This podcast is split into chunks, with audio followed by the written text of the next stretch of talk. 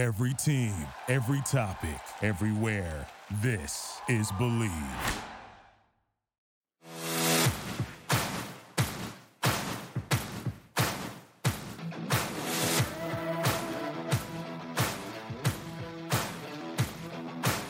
Welcome to Believe in the Ivy League, a look inside the ancient 8 teams in the Ivy League and their upcoming games with all of the stats, trends, and analysis that you want to hear. And now, here's your host, Tom Barton. All right, guys, welcome back to another episode of Believe in the Ivy League. I am Tom Barton from tombartonsports.com. Go check me out at Tom Barton Sports over on Twitter. TomBartonSports@gmail.com. Yeah, the Ivy League, look, we're getting into the schedule, and I got to tell you, we had some shocking things happen this week, specifically one pretty very shocking thing that went on. We'll talk about that. One game that is going to absolutely shake up the Ivy League standings and shake up the Ivy League postseason picture that we're already talking about now. Yeah, we're already talking about it. So we'll get into that. We'll preview this week's games, and we'll go over everything you guys want to chime in. I love to hear from you. So make sure you go check me out at Tom Barton Sports over on Twitter. I want to thank you guys, by the way. We have a lot of new subscriptions, a lot of new people listening in. I absolutely love it. Please continue to listen in every single week. We're building our fan base. It's going to be fantastic. Once college basketball comes around, then it really starts to take off. I know a lot of people are into college basketball in the Ivy League, so we can build this channel up really well. I do want to send out my sincere congratulations and thank yous there for what we've accomplished here. All right, let's go to Friday, last Friday. Harvard with a good win against Cornell on the road. But again, here we go. I walk away from a win and a Harvard team that's 3-1. I'm being hard on. I know that. I know I'm being tough on a Harvard team that is 3-1, but I still don't like their defense. You know, this was a team that is supposed to rely upon defense. I get that, but Cornell still put up 28 points on them. Cornell put up 14 points in the fourth quarter. This game was not decided. Look, it was 13-7 at the half. It was 20-14 going into the fourth, right? I mean, this game was not decided until late.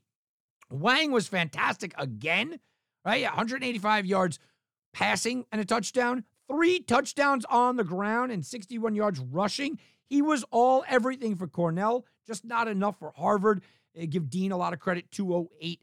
And 2 touchdowns, but he completed just under 50% of his passes, guys.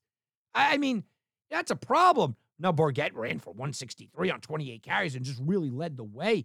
But I think Harvard has some absolute problems here. You know, you need a better completion percentage from the quarterback, and you just can't go about this and expect to give up nearly 30 points a game at your defensive team and continue to win. But they are 3-1, and they are 2-0 in the Ivies. So you got to tip their cap. Cornell, I mean, Wang's player of the year right now. I mean, he just is. He's an absolute stud. But they are 0-2 in the Ivy, and no one's going to pay attention to Cornell until they can get things done on the defensive side and just slow teams down. Penn and that great defense that we've watched early on in the season, they moved to 4-0, 2-0 in the Ivies. They beat up on Georgetown. But it was the offense that led the way this time with 59 points. Georgetown put up 28, but look, we know they were in a come-from-behind mode. 59 points for Penn, 4 touchdown passes for Sayin over there at the quarterback position, 2 rushing touchdowns and 149 yards for Flowers. Penn is looking really, really dangerous in this conference, and we talked about it in the preseason where I thought Penn was middle of the pack. Most people had Penn on the bottom, and I said, yeah, they could be competitive, but I didn't see this happening. I don't think anybody saw this kind of pure dominance, and Penn is not winning games, guys. Penn is absolutely smoking teams, and you need to start looking at Penn as one of these favorites. You know, look, you look at a 12-0 game, and maybe that's not, you know, smoking a team, but it kind of is. Penn is really impressing me right now, no matter how you look at this. Columbia, well, guys, it was Wagner. Wagner is 0-5 on the season, and Wagner can't get out of their own way. But here we go. Columbia's 3-1, right? I mean, Columbia is 3-1, and Columbia's in a position now.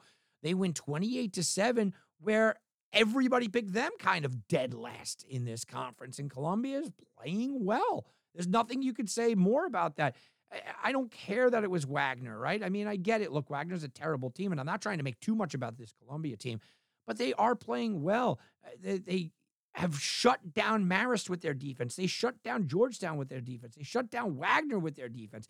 And they held Princeton to 24 points. I mean, I think the Columbia defense needs to get a tip of the cap here, so I'm here to give them one of those. Here you go, Columbia. Brown, 27-20 over Central Connecticut. Again, a road game against an 0-6 team. I'm not making too much out of it, but Brown does get the win. It's a good week in the Ivies when all the Ivies win. Princeton, there you go. Every Ivy team that played a non-Ivy team wins, and Princeton wins 23-2. 23-2 over Lafayette on the road. And Lafayette is a 2-4 team. It's not like they're a massive pushover.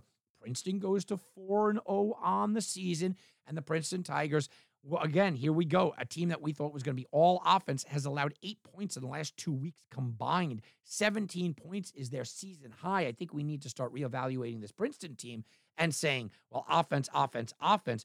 It is a defensive effort that you look at them. And then the shocking game, I guess not necessarily because of a game-to-game basis, but because of what it did. Yale upends Dartmouth 24-21. While that's not a huge surprise, Yale goes to 3-1, 2-0 in the Ivies, and Yale defending their home turf is not a huge, shocking revelation. But Dartmouth dropping to 0-2 in the Ivies and Dartmouth going to 1-3 overall is shocking, guys. Dartmouth was predicted by many, not by me, but by many, to win this conference and to win it sort of going away. They've given up 31 points already this year, 28 here. Their defense is not what it once was. Their defense has taken a major step back. And Dartmouth, who a lot of people looked at as the Ivy League favorites, are basically out of this race. At 0-2, you're facing a team of Yale and 2-0, and they have the tiebreaker. I mean, you're kind of done. That's just reality. Dartmouth's kind of done. Yale, meanwhile, nice step up here. Yale looking really good.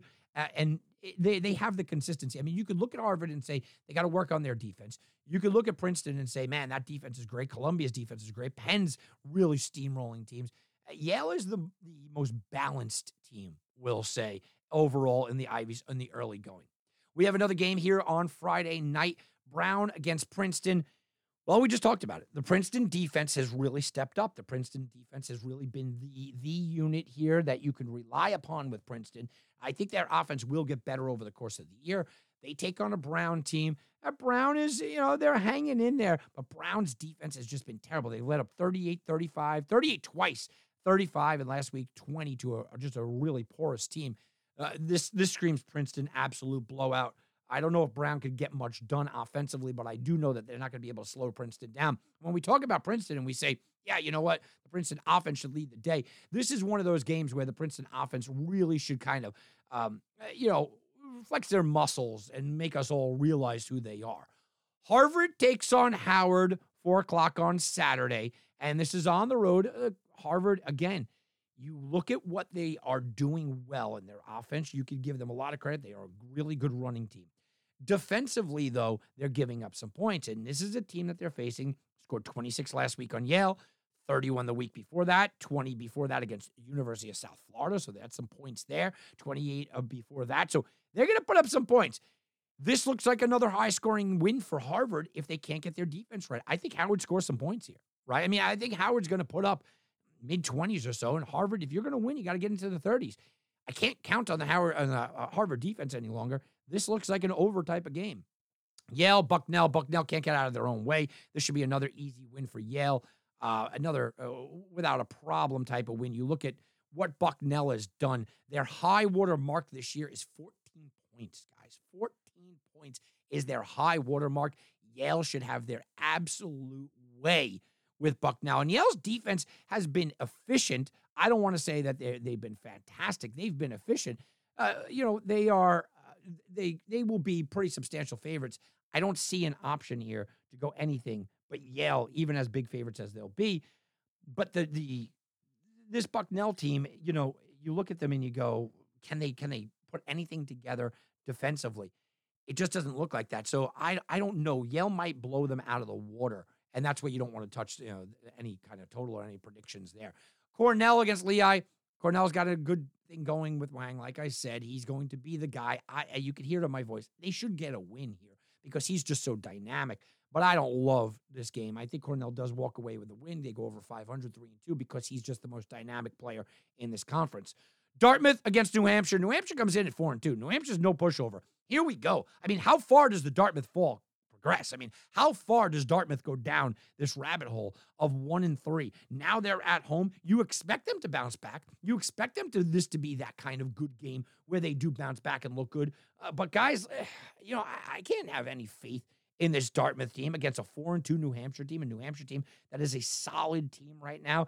New Hampshire team that, you know, has gone out there and played well on both sides of the ball in different games. I think that Dartmouth wins. I do, but I'm starting to get to a point where I can't trust this team in any way, shape, or form. I really can't. And then the one Ivy League game against Ivy League game, Columbia against Penn. Here we go. Penn is putting together that magical season now. They take on a really good defense in Columbia. Penn's defense has been really, really good. Penn wound up going crazy offensively last week. Columbia trying to kind of stay out of the basement. Penn will be the favorites here, and Penn should be the favorites. And the Penn defense will probably have a really good game, but Columbia's been playing well. I think that this is one of those tricky, I don't want to use the word trap, one of those tricky type of games that you look at and you say, yeah, this could be dangerous. If Penn wins, we got to start really paying attention to Penn. I think I am already now, but is the rest of the country paying attention to Penn in this conference? I'm not sure. Penn can separate themselves with a nice dominant win over an upstart Columbia that has looked good as well. All right, guys, that's going to do it for me. Enjoy your Ivy League week. Have a very good week, everybody. Go check me out at tombartonsports.com, over at Tom Barton Sports, over on Twitter. TomBartonSports@gmail.com gets you part of the show as well. Have a very good week. And again, thank you for listening. Have a good one. Thank you for listening to Believe.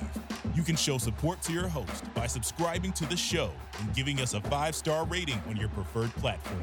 Check us out at Believe.com and search for BLEAV on YouTube.